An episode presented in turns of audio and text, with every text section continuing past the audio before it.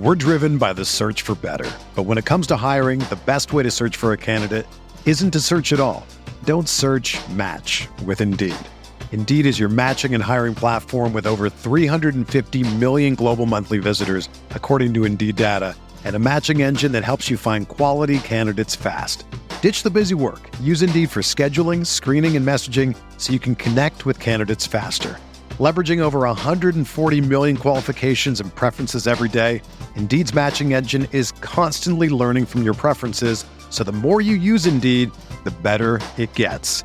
Join more than 3.5 million businesses worldwide that use Indeed to hire great talent fast. And listeners of this show will get a $75 sponsored job credit to get your jobs more visibility at Indeed.com slash BlueWire. Just go to Indeed.com slash BlueWire right now and support our show by saying that you heard about Indeed on this podcast. That's Indeed.com slash BlueWire. Terms and conditions apply. Need to hire? You need Indeed. This podcast episode is brought to you by Coors Light. These days, everything is go, go, go. It's nonstop hustle all the time. Work, friends, family expect you to be on 24 7. Well, sometimes you just need to reach for a Coors Light because it's made to chill. Coors Light is cold lagered, cold filtered, and cold packaged. It's as crisp and refreshing as the Colorado Rockies. It is literally made to chill. Coors Light is the one I choose when I need to unwind. So when you want to hit reset, reach for the beer that's made to chill. Get Coors Light in the new look delivered straight to your door with Drizzly or Instacart. Celebrate responsibly. Coors Brewing Company, Golden, Colorado. This is Greg Olsen, inviting you to check out my new Blue Wire podcast, TE1, where I interview tight ends throughout the history of the NFL who have helped revolutionize the position. TE1 is presented by the Chevy Silverado. The Silverado is all about grit, it's strong and dependable, exactly like playing tight end. Just like the incredible players we sit down with on the podcast, the Chevy Silverado is in a league of its own. Strong, advanced, and dependable. Download TE1 today, wherever you listen to podcasts. Intercepted by Sam Mills. Steve oh! Smith is going to go all the way. Panthers win in overtime. Newton steps up, throws for the end zone. Olsen, touchdown. Brian Burns to the house. This one is picked again. Intercepted by Boston. Bridgewater throw into the end zone. Touchdown. Samuel still on his feet inside the five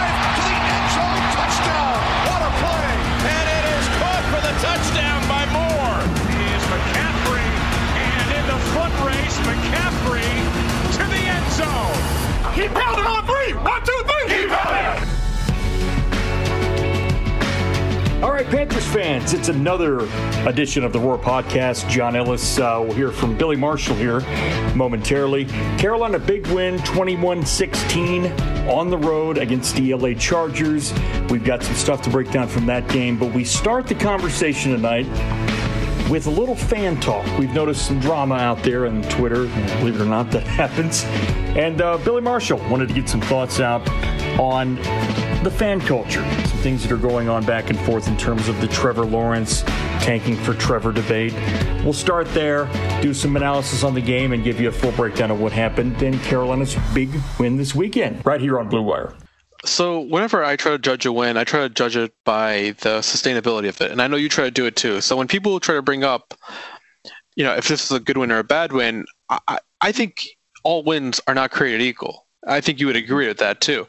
And so when I'm looking deeper into this game, I try to look at the sustainability if this type of performance could be replicated in the future. And when I made these sort of, um, you know, comparisons last year to how they were winning games with Kyle Allen and everyone was happy and giddy about those ones, and I was too. I think you. I also pointed out that this type of style is simply not sustainable, and mm-hmm. lo and behold, they lost eight games in a row, and that was that. So I'm not trying to. I'm. I'm not trying to rain on anyone's parade here. I'm just trying to figure out how this team can create a sustainable winning formula because yesterday it that wasn't sustainable. Like I'm sorry, it just that's just my opinion because well, no, yeah. it's totally fair, Bill. I mean, you know, fans want to feel a, a win. It's been a long time since they've won a full calendar year almost since they've won a football game, and there's been so much this offseason. That's the emotional side of it. You know, I get that from a fan's perspective. That hell, it's nice to just be able to take a breath and say, you know what, my team won a damn game. But you have to look between the margins and see, okay, what's going on that led them to one last blown coverage there almost at the end of the game and let him go 99 yards in a minute and a half with no timeouts. What what's going on here where that is happening? What's going on here where you get four turnovers in your corner, the turnover ratio, you win the game. You're managing it pretty well, but again, you're leaving this team in the game. Is that sustainable? You're exactly right. You know, going to your point of Kyle Allen, yeah, I, I don't know how to stack him up against Teddy Bridgewater. I don't really look at the two similarly, but I know in terms of their inability to hit these core guys deep consistently or even look for them deep is problematic. And, and you know, Curtis Samuel remains heavily active in the in the run game, it appears, and that's fine. But in the passing game, we're looking at just a few targets a game again. And and I don't want to beat a dead horse with it, but this is a guy that continues to struggle in terms of getting involved or struggle in terms of his guys getting him involved. Um, I don't know, man. I just uh, Bridgewater. It is what it is with him.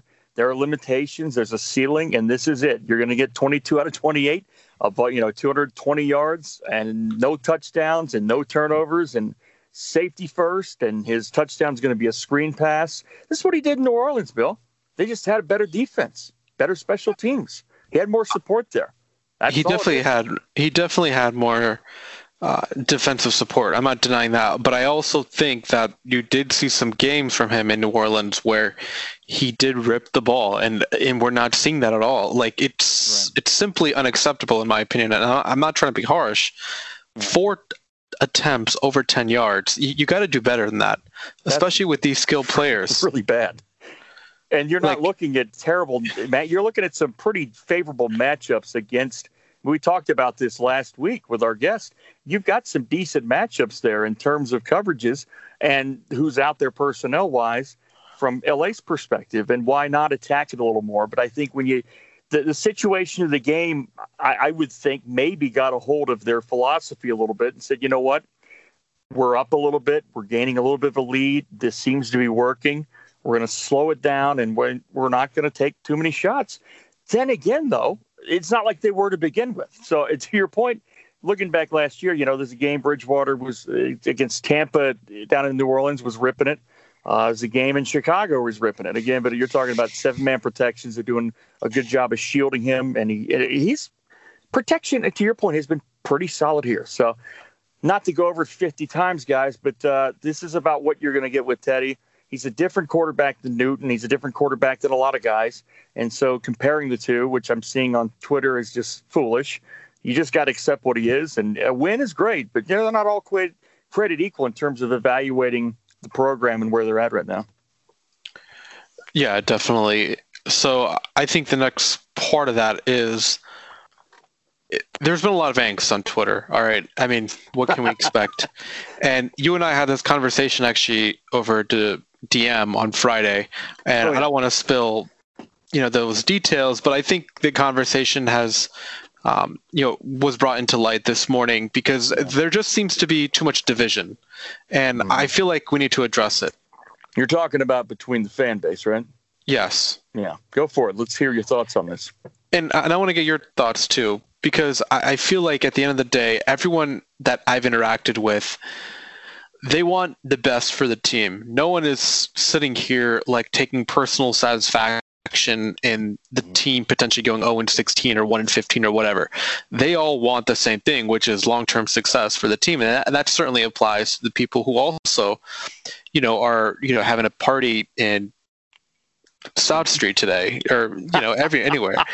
So that'd be me, Billy. no, I'm just kidding.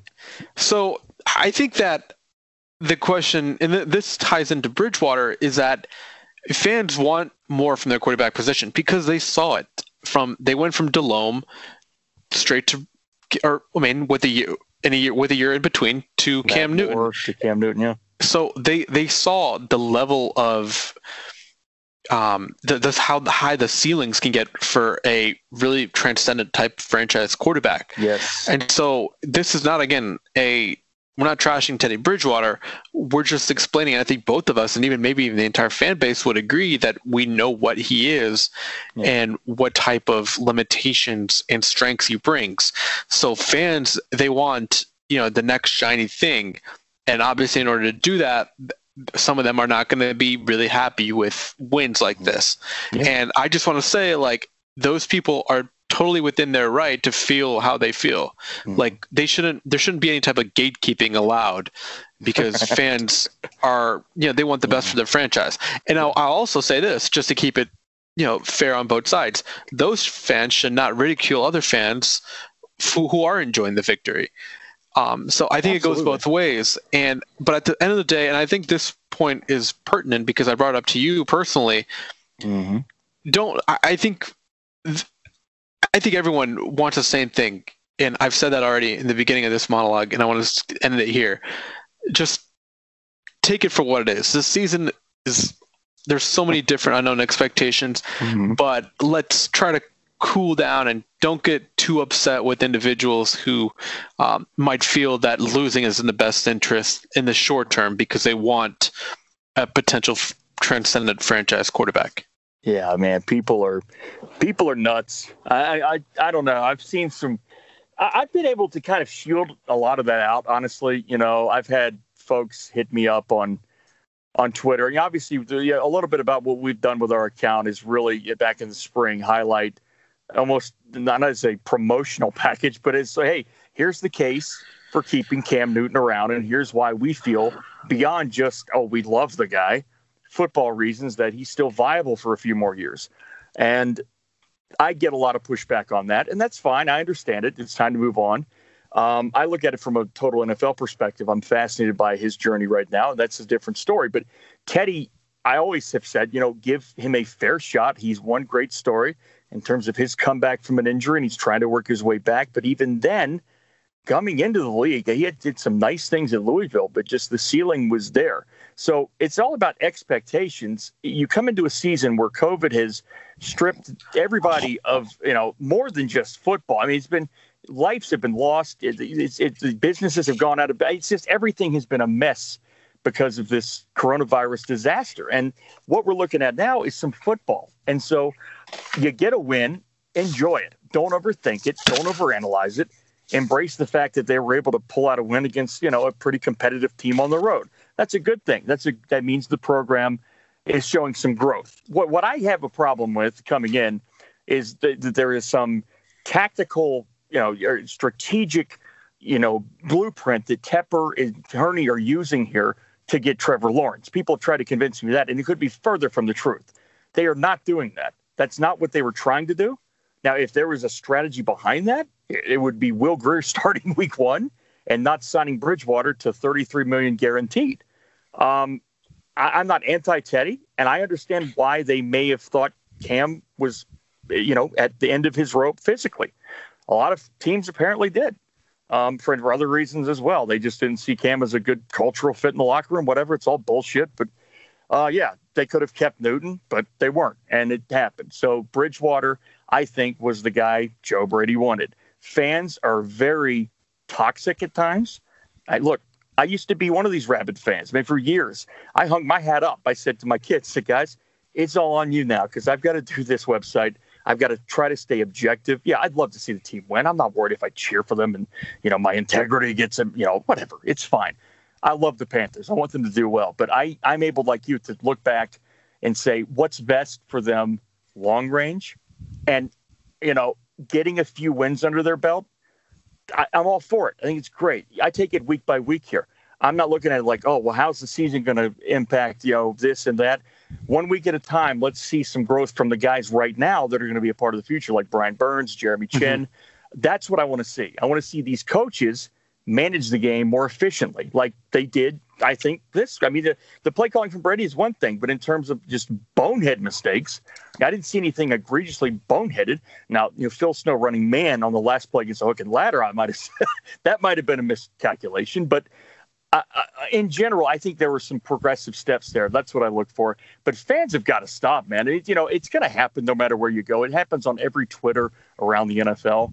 But there's just a toxic culture out there with some of these fans where it's some of it's trolls, but some of these legit fans I know well, and they're just like, oh, we got to just tank for Trevor, tank for Trevor, and anything. And those, and, and, and, just just to let you know, and I'm not trying to defend the tank for Trevor crowd, but no, I will no, no, say, I those individuals who I have seen it, those are individuals that I've been communicating with on Panthers Twitter since 2013. So I don't think you should question their fandom. Um, I wouldn't on the basis I, of I that. wouldn't dare. I would not dare do that. And I would also say this that it's also perfectly acceptable if you just check out for a little while because for whatever reason this product isn't doing it for you. And if you come back at a later date, fine. Nobody should tell you, oh, you're not allowed back at the door. Come on. You're a bandwagon. It's, it's, it's that shaming that goes on universally. So, yeah, sticking by your team, it always feels better when you do that and the turnaround happens. But it, again, when you're pragmatic and you don't see a process that you trust necessarily because you've seen nothing this offseason, the way they've structured things that would indicate there's any sort of really solid plan here. And that's what a game looks like when they build a roster like that 21 16, four turnovers in their favor, and a lot of missed opportunities and not a lot of dynamic plays downfield. So I get where some of the cam crowd or some of the, the crowd that maybe wants to win now and says, to hell with the, the word tanking, we don't like, I know. But they get salty too. And then these people collide. Billy, it's just sports fans. That's how it's going to be. And the thing you got to do is rational people just don't get uncivilized with the attacks. It's just bottom of the barrel crap. And I, I would encourage, I, again, you said don't tell people how to fan. That's just how to human. That's how to be a human. Just uh, quit attacking people over their preferences. It's just silly. Yeah, I agree. Yeah, I, I, think that it's it's better if you just embrace other people's ideas. Like, look, I I don't fall on either side. Obviously, I feel like Teddy's limitations uh, are pretty evident and could potentially hold the team back. But I don't yeah, really care I, one way or the other. Right. Um, yeah. But I do. I just wanted to point that out because there's a lot of good people who feel like taking, you know, not tanking, but losing to get Lawrence Fields or a quarterback. Those are good fans, and they've been around for a long time. I don't want them. See, they want to see another dynamic, you know, Pro Bowl perennial quarterback behind center here, and Teddy's not it. He's never going to be it. And I totally understand that. I, I'm working with the Clemson folks this year. I've seen Trevor up close. I've watched some of the bit, and you've watched him too. I mean, but I've gotten to know the people that know him well, the coaches. He is an outstanding guy, and he has got what it takes to be that next level guy. I truly believe he's, it's not a situation where you're looking at, you know, a Mitchell Trubisky wild card type it. He is it. He's got it.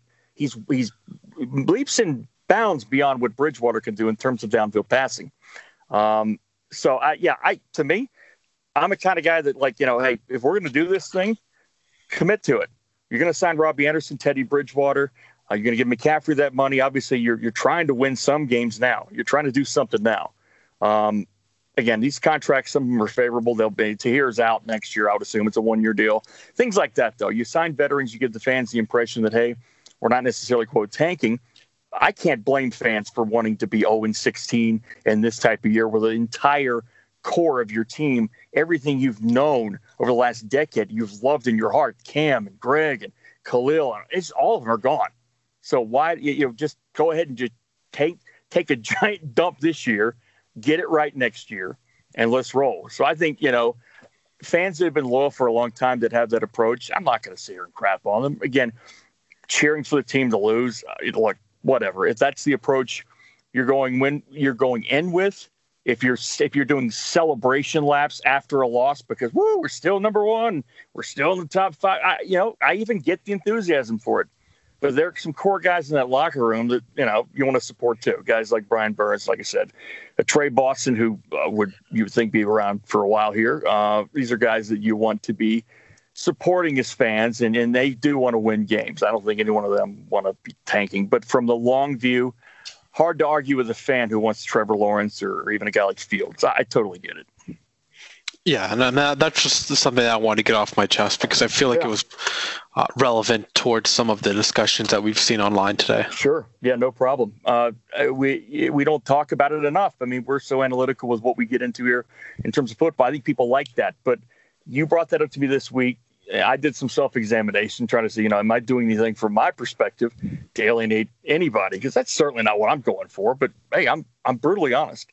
Uh, if I get jumped on over something that's just ridiculous, if I get told that, hey, you know, you have no right to call out Dave Tepper because he's made billions, I'm going to point out some specifics about why I need to see more to just automatically default to this is going to be great. You know, hey, a long term rebuild, this taking seven years, him talking about sustained excellence. Okay, that's great. It's going to take some time to see that play out. Um, getting a franchise quarterback would be great. Some would say they had one, they let him go too early. But when you get past 30, I'll, I, will i will even admit it. I mean, how many good years does he have left running what he's doing here in New England? It's a lot to ask. So um, it's it's just emotional for a lot of these fans, Billy. It's, it's the way they've handled some of these departures has not been pristine. Um, and that's not just fan. I mean, the media has pointed this out too, the way they handle Cam and Greg and some of the players have spoken out about it. So the fans pick up on that, and the fans are, are really sensitive to these players. Been a big part of their life, like I said. So when they get released on bad terms, uh, it's not good. The, the, business side of it is what it is, and hopefully uh, they don't get saddled into a, a, situation where you hate to say, I, I'd like them to win a lot of games this year, but they're not. If, if they win six or, or, or seven, I mean, you're you're not in any position to get Trevor Lawrence at that point. You got to and that's, down. that's a concern. People people feel like you know you're you're they're most likely going to be in that six or seven win range, and you're keeping the same general manager who has a history of very questionable uh, draft picks. Right. It's like what's what's the plan essentially? Yeah, I think you know, John. Fox, you're going way back here. I'm just trying to draw a parallel with Panthers. Um, history. You know, John Fox came in, and it was an emphasis again. That was a really mediocre football team all around. You know, no offense to our friend Deshaun Foster, but to his point, he was hurt all year. So I mean, they had Lamar Smith, um, Stephen Davis had not yet arrived. Rodney Peete was the quarterback, uh, and they really overachieved to seven wins early in the season. They were three and zero. Oh. They had an eight-game losing streak. They knocked off the Saints at the end of the year to knock them out of the playoffs. And uh, I think that did some good things in terms of lifting their program moving forward but they weren't in a position where they were thinking philosophically about building through the draft with a quarterback. They were always going to try to find a game manager quarterback or somebody like a Jake who could, you know, rise up out of, you know, pretty much obscurity to become a pretty decent starter for a while. And, and they did well with that. But uh, this is a different situation. Uh, you know, you want to set the tempo with wins, but you want to win the right way. You want to make sure you're winning with the right people moving forward. Um, I just don't. They, they uh, look if they. What if they pull off the miracle this year and they pull off ten wins? They're, they're not gonna. Just let's just say it happens, and let's say Teddy puts up twenty touchdowns and six picks, and let's say he's seventy percent. But we all know where that's coming from. It's all underneath, but the media is just going to eat it up, and they're going to be like, "Oh, Teddy Bridgewater playing at a real. Look at his numbers compared to Newton last year. Look at his numbers compared to him." you don't want to get stuck in that situation where you're you're dealing with basically a, a less talented, I think, Alex Smith. You want somebody who can really be dynamic, and uh, I, I, don't think he's the guy. I, I, know he's not. So that's where they're at. Yeah, um, I think we're in agreement there. So back to the game a little bit. Uh, you, we touched on the offense a good deal here. I don't want to overplay, you know, the, the Curtis Samuel stuff. They've they've tried to use him at, at running back. I, I'm not as, you know, down on that as a lot of people seem to be. You know, you can say it's taking away quality reps. You, trying some things in a year like this where he's had experience there is okay, I think. Um, it's only four touches. But um, again, just not really getting the vertical game going here. The tight end position still not just just not there's just not the talent there in terms of receiving, route running, getting open, and there's not the commitment to feed them the targets. I thought Mike Davis looked pretty well though. I mean, again, this is a guy who's going to be serving up some some pretty good carries and touches here for the next few weeks. And I think it, it might be a decent idea to to keep him around. Did, did you see anything from Mike you liked? Uh, yeah, I mean, after contact, he looked pretty good. Uh, he had some pretty good uh, bursts, especially getting to the second level. Uh, did some pretty good things, um, you know, as far as you know, keeping his feet active, not really stopping on contact. Right. Um, so yeah, I mean, it was a pretty encouraging performance, and that kind of ties into a larger conversation of, Yeah. you know, I, I don't want to have this conversation here today, but it's like Well, I mean, it's relevant. it's a relevant topping point that you know, look at the rushing production they got in the absence of McCaffrey. So Yep. I posted a stat earlier. It wasn't really a stat. It was I just looked up. I got curious. Who's the top ten value contracts for running backs in the league? You got your you know, obviously your Ezekiel Elliott and McCaffrey. It's a short sample size, but the the collective record of the top ten was dreadful. They were like three and twenty one. And these are again teams that are investing high. You see Minnesota's done that, and Diggs is no longer there. I just I don't know, man. I love McCaffrey, and I've tried to get behind this idea that oh he's more than just you know a running back. Well, they're not using him like that, so yeah, they really aren't. they're not. Less less creativity than I than I imagined. I'd be feeding him the ball out there, you know, seven eight times a game. But um, I, you're it's it's always a relevant topic. I mean, you know, they only have so much cap room to play with, and they've tied up a lot in a guy they they believe can can help carry this franchise. I don't know if that position can carry anything in the NFL these days. I think it's got to be, you know, you got to have that complementary relationship between a, a a really good quarterback and good schematics and a, a running back who can make plays, but you, you don't have to dump all your eggs into that basket. You just don't. Um, Mhm. Nothing against Christian. I mean, he's, again, great player. Glad he's here, but uh, you can only pay so much. Right. Mike Davis, uh, you know, again, uh, Gamecock product down here from South Carolina. I like him. I like maybe even keeping him around with a, you know, 80 20 split between those two. I doubt Brady will do that because he's been using him, McCaffrey at 95%. Uh, but I just think it's better when you split it a little bit. It's universally been better for a guy like Sean Payton, who, you know, taught Brady a lot of things to have two backs who can do two different things and, and can also do everything. So, uh, offensively, you know, the line, they did some things. Greg Little started uh, and it was replaced there uh, at a certain juncture of the game out at left tackle. Um, and he did not look, in fact, nobody left tackle looked tremendously great. But again, Melvin Ingram was out, so you had you know Bosa there with a little less in terms of having to worry about two sides instead of one. They were able to double a little bit there and do some max protect things. And Bridgewater stayed pretty clean. The running game was decent enough. Um, but again, if the offensive line falls apart any further than they have, uh, you're going to really start to see some some problems with pass protection. I think if they get you know, if they get the ball out quick like they have been, he's not going to get touched, but you're not going to be vertical. Uh, it's just that simple. Uh, defensively, I mean, this is where I, I'm I'm pretty intrigued. I'm getting a little excited about some of these guys, but I want to temper my enthusiasm. I'm leaning on your expertise, Billy, for that. I want to start with uh, Jeremy Chinn. Uh, Chinn in a safety role, playing a lot of three safety inside, playing some in the box. Um, I, I think he was doing some pretty good things in coverage. They, the PFF did not grade him out at all too well in terms of his run defense. Um, I haven't seen enough to, to, to test that, but he, he was pretty involved. Just your thoughts on Jeremy's development so far? Yeah, so I haven't really rewatched the game yet, uh, but just watching it live, he certainly looked to be one of the more active defenders. Uh, he, you know, he had a laid a good hit on Herbert that nearly just sent him out of the game. Yeah. Uh, and then he also did, you know, some. I thought he did a couple, you know, a couple nice reps against Hunter Henry. And in addition to that, I think the reason for the poor grade, and I'm not trying to justify it because I don't agree with it. Um, you know, just looking at some of his, you know, deeper stats, it looks like he did not fare out too well in coverage against Austin Ekeler. Right. Um, Yeah. So yeah, that, Eckler caught the ball 10, 10 plus times too. yeah. So I'm guessing that can be a reason for Mhm. uh, the poor grade. And, and I think Sure. this is another point. PFF is not the only um, arbiter of you know how a Right. uh, no, player performs. But at the same time, they are pretty neutral. They don't hate the Panthers. They don't hate your favorite players. They do some pretty good stuff, you know, with their Yeah.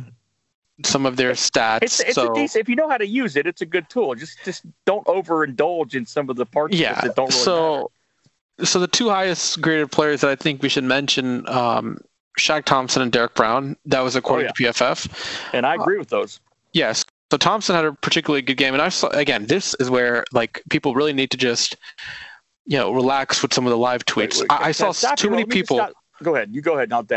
Uh, Yeah, sorry. I, I just I really have to get this off my chest again. Go, go too many people were blaming Shaq Thompson for the Keenan Allen touchdown, which is again totally in, wrong. You would think this fan base, after watching Luke Kuechly for you know so many years, would blaming- understand They were blaming that 54 for that. No, that was that nothing to do. with you would understand you would understand that when a linebacker drops into coverage like that he's in perfect position we saw it so many times with Kuechly, but then Atlanta fans would say oh look at Julio Moss and Ke- Kuechly or stuff like that it's just like five inches on him. He's gonna. Yeah. I mean, so it's it was Thompson was in the right position.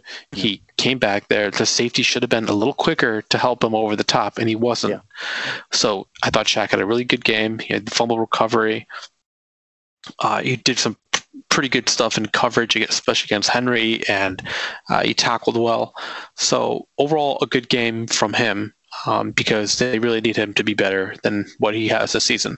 yeah, uh, he, he looked a lot better today or yesterday. I think you're right. Um, and then Derrick Brown, he certainly didn't have a good start to the season. Uh, did not play well. I don't, I don't think we need to analyze it any further than that. No. Um, Yeah. uh, you know, and I'm I'm trying to be like fair to the rookies because they haven't really had an off season that you would expect. No preseason, none of that.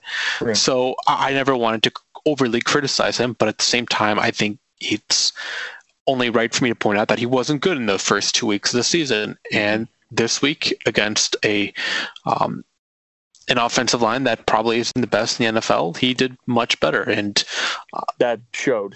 yeah, so four four run stops, which essentially really, is really effective. Yeah. yeah, a run stop is essentially um, a, a stop that does not give the offensive team uh, successful yards. So credit to him for that. I mean, he played really well in the run game. I mean, and as a pass rusher, he still has a lot of work to do. Uh, and th- this is sort of the player that I was expecting. Really good against the run, and you know the pass pot- rushing potential is probably going to limit you know some of his ceiling. So that's essentially how I feel about him. But overall, he did play well in the run game, and that's what he's expected to do, and he did it. So I can't really complain too much. They did a good job of utilization. I think they rotated the line better. Billy, uh, you saw more Bravvion Roy, who I thought looked decent at times. 92 was really good. Yeah, yeah. Zach Kerr has been solid, and Brown played about half the snaps, which I think is smart. You know, give him in there, get him, get him active. But he's he's a rookie, he's your number one pick, but you don't want to you know overutilize the guy. And this is a game too where again the pass was was critical for LA to get back. They passed almost 50 times.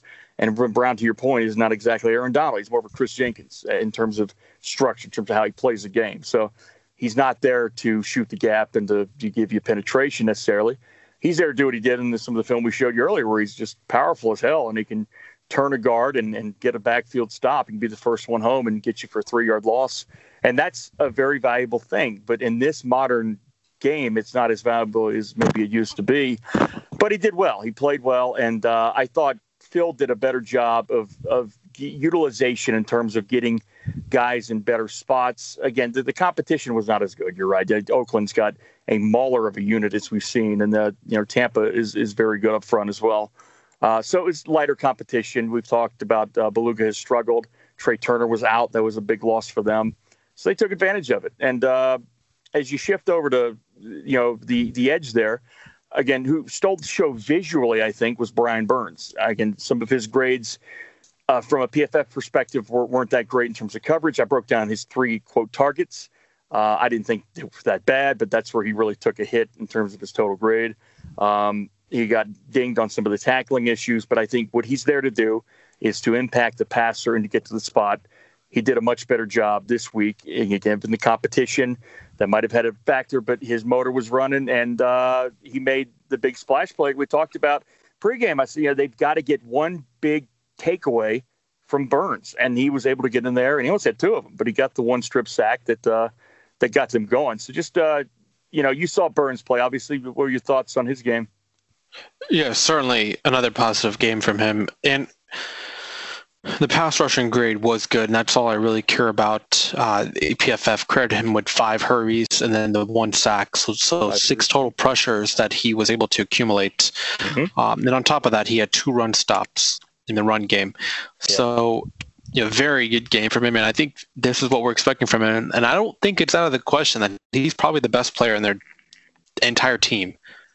Right. No, you, I mean, I mean, with McCaffrey injured, I don't think it's necessarily a hot take that either him or Moton right now are the hot, best players in the team. Obviously, DJ Moore is probably like the most talented, but we're not seeing his uh, level be right, you know, exacerbated because of right. the limitations on Bridgewater. But as far as Burns, I just think like he's becoming a really impactful player. Well, he played more snaps too. I mean, he was up to 61 snaps, which they got him in there more often, again the situation of the game dictated that in a lot of ways, but they were able to utilize him more. And and when you utilize him more, you're going to be a little creative at times. And they, they have in that you know that three safety alignment where he's playing in the middle of the field. He's he's in coverage as a linebacker.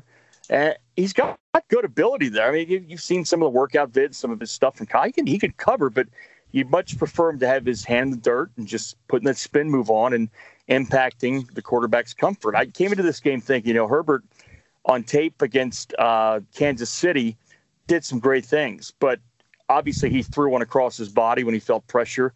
That's what rookies do. So it was just critical that they were able to early on get him rattled a little bit. And he came back very nicely, made some great throws and played a good game, but a lot of his stuff was was pretty underneath too at, at a juncture in the game. So uh, again, it was all about from what I, I, predicted early on. It didn't go exactly as I thought, but I, I said if you can just get the quarterback under duress a little bit, and they had not done that all year.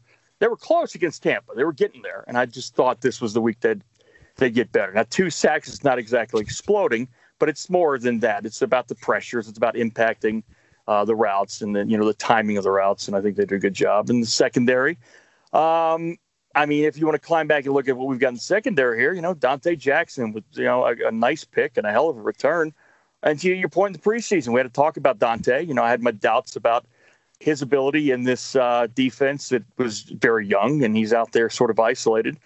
Uh, putting Rasul Douglas opposite him, I think, has done some good things. And Mike Williams getting hurt didn't, you know, hurt their chances. But I thought overall, you know, the the corners played pretty well.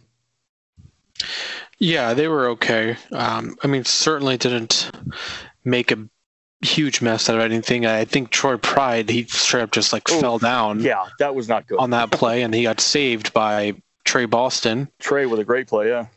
Uh, but I've actually been impressed with Corn Elder. I think he's probably been one of their better coverage right, uh, yeah. uh, corners so far this year, um, and he, has been pretty well playing pretty well in the slot. You didn't really see the Chargers attack the slot too much. I mean, they did nope. throw some things in the middle of the field, but it was mainly off uh, throws to Allen, which he ran uh, inside routes. But uh, yeah, I I thought that I think that Corn Elder has been one of the more surprising players uh, this season. Certainly been you know a positive as, as, a nickel corner. I think so too. Yeah, you look back at the play he made last week against uh, Tampa, and he had the PBU in the slot there on the uh, slant. And there was Burns got in there and got some pressure again. Um, you're seeing it come together a little bit with some of these guys. You, you can kind of get a sense of who this coaching staff is going to prefer. The the slot corner position has been a spot of bother for you know a while here, and we had a lot of questions you and I about how that would go. And you made a comment that they they're filled with slot corners here. We've got almost too many of them. Um, but to your point, it's good to see you know Corn Elder getting good reps and and taking advantage. Again, you know it's it's a it's a different challenge every week. Of course, it's a bigger challenge with with the Kingsbury offense and Kyler Murray and, and Hopkins, and there's a lot to talk about there coming up in our preview. But uh, I thought they did, you know, adequately well. I, uh, the the turnover's nice, getting the, the pick six or almost pick six. He ran it back, man, almost the length of the field, which I think he he might have seen the tape from last week and regretted running out of bounds and said, you know, I'm going to truck this one as far as I can go. That was really positive, and uh, I think. Uh, Juston Burris, I, I don't know so much on tape. He was active in terms of tackles, but um, I don't think they're they're getting too bad of a job from him at this point. And Tre, he almost picked one off. He jumped one. He should have had a pick six late in the game with that. That would have been a really nice way to close it out. Obviously, that is a little bit of an error, but uh, I, again, he made a nice play at the end to, to help save the game, which right. which is good. Um, so defensively, from from that perspective, you know, it's it, we keep saying it's a young unit they're they're building, but they're they're playing a lot of these kind of patchwork veterans that are. Uh, or they're doing some decent things, but again, you know, I like to hear Whitehead, just you're not much there. I mean, he, again, I didn't see him in coverage on Ekeler a lot. Uh, they did have Burns in coverage on him once or twice, and I don't think Burns did terrible. I mean, PFF again, we're talking about how they grade these guys out. Well, you know, he technically he's in man on an angle route, but he's got two defenders inside helping, and I'm sure they dinged him on that play because his coverage was a little bit off. But um, he had a little stick route, eight yards, I think, to Keenan Allen. He's out in coverage on Keenan Allen, and he, he pretty effective. It wasn't terrible. So I mean, I don't know if it's again how you utilize Burns. I don't think that's the best way to, to go about doing it, but they have a idea in mind as to what they want to do, um, and that's how they're going to to approach that. Um, what were your impressions of Justin Herbert? I mean, I we're kind of wrapping up here and moving on. You know, he was a quarterback that Carolina had some interest in, uh, and I don't know too much about your thoughts on on Herbert. I I personally think he's got a lot of decent upside, like many people do, and his arm is impressive. But uh, what did you think he looked like in this game? Sure. So I wasn't too high on him coming out of Oregon. I thought he was uh, like an okay prospect, maybe second, third round, and where the Chargers took him, I felt was a reach. But I mean, I thought he played really well. I think that he moved in the pocket extremely well, which I never really saw coming. Um, you know, at Oregon, and that right. type of improvement is hard to project. In addition to that, I thought he threw with good timing. He really understands how to throw in the tight windows, which you know, is an area that the Panthers quarterback is currently uh, facing. It's so, night and day, Billy. Man, I'm, yeah. I, I, I, I'm glad you brought that up because I'm watching that and versus what Carolina is. I I I, I got to go way back to think of a time where Carolina. Do you remember the game where they ran the Wildcat against Atlanta? They passed it like five times with Chris Weinke. It felt like that. He felt it felt so freaking handcuffed. But uh, you're right about the, the what you saw from LA side. It was a, a total contrast. Yeah, so obviously the, the interception was not a great throw. He had a couple other moments that I'm sure he'd like to have back, but I mean overall he played pretty well and there, there were some inopportune moments for the Chargers, especially like when they were down 18 to uh, I believe they were down 18 to 7. You know, they were first and goal and then they had the penalty to drop him back, and then unfortunately they had to mm-hmm. kick a field goal. So overall, they it just it felt like the Chargers kicked themselves in the foot more than the Panthers kind of yeah really Agreed. penetrated the issue. To quite literally, the the fumble that Shaq Thompson forced was it was a knee to the. I don't think he tried to do that. It was like the peanut punch, but with his knee. It was basically if you go look at the replay. He's running downfield and his his leg catches the ball and it pops out. Maybe he's doing a karate kick. I don't know, but that, that was a good break. I thought. I don't think right. that was something that uh, they were strategically aiming for, and it was a run gash. So I mean, that's again, you got to look back at the negatives too. So 21-16 was the final. Carolina gets their first win under uh, Matt Rhule, Joe Brady, Phil Snow, and the whole crew there. And I know you guys are excited about winning out there. And we had a little talk about fans here during our, our podcast, and, and, certainly just in general, I, I echo Billy's sentiments. Just try to enjoy the fact that we've got football and we can actually talk about this stuff. And whether you believe they should just suck on purpose or whether you believe they should try to fight the seven wins, oh, let's go get them. Either way, you know, there's flaws in both perspectives, and just be, I guess, prudent enough to understand that you don't have all the answers. Nobody does. Um, we'll preview the big game coming up this weekend against the uh, Cardinals. It's really hard to believe that uh, this time last year they were in Arizona and Kyle Allen was starting, and uh, it's a different makeup of the team this year. But just your quick thoughts, I guess, as we jump forward, where Arizona has improved versus where we saw them last. I mean, they certainly have one of the best wide receivers in the NFL now, and DeAndre Hopkins. Uh, Kyler did not play. Yeah, Murray didn't play well last uh, yesterday. He had three interceptions. Uh, as a passer, he hasn't really played that well. I think as a runner, he's really improved and he's been able to kind of manipulate uh, defenders with his feet a lot more as far as changing speeds and direction. Uh, so it's, it's going to be a pretty interesting matchup. I mean, Carolina right now is not favored. Um, yeah. So we'll see how it goes, and we'll, I'm sure we'll have a really good preview of it on Thursday. Yes, sir. As always, we're going to dive into it and uh, check us out on Twitter all week. I'm sure we'll have plenty of thoughts on uh, not tanking. We're not going to talk about that anymore, but we're going to have plenty of thoughts on what happened this past weekend. And uh, again, rejoice, celebrate. You won a game. It's been a whole damn year. Take pride in the fact your team's got one in the win column and you're one game back in the division. And even though it's not going to happen, folks, you never know. So just embrace the fact your team made you proud yesterday in some way or shape or form. We're going to check out here coming up on Friday again with a special guest talking Arizona Cardinals versus Carolina Panthers. For Billy Marshall, John Ellis, thanks again for joining us on Blue Wire. Have a safe night. Talk to you soon.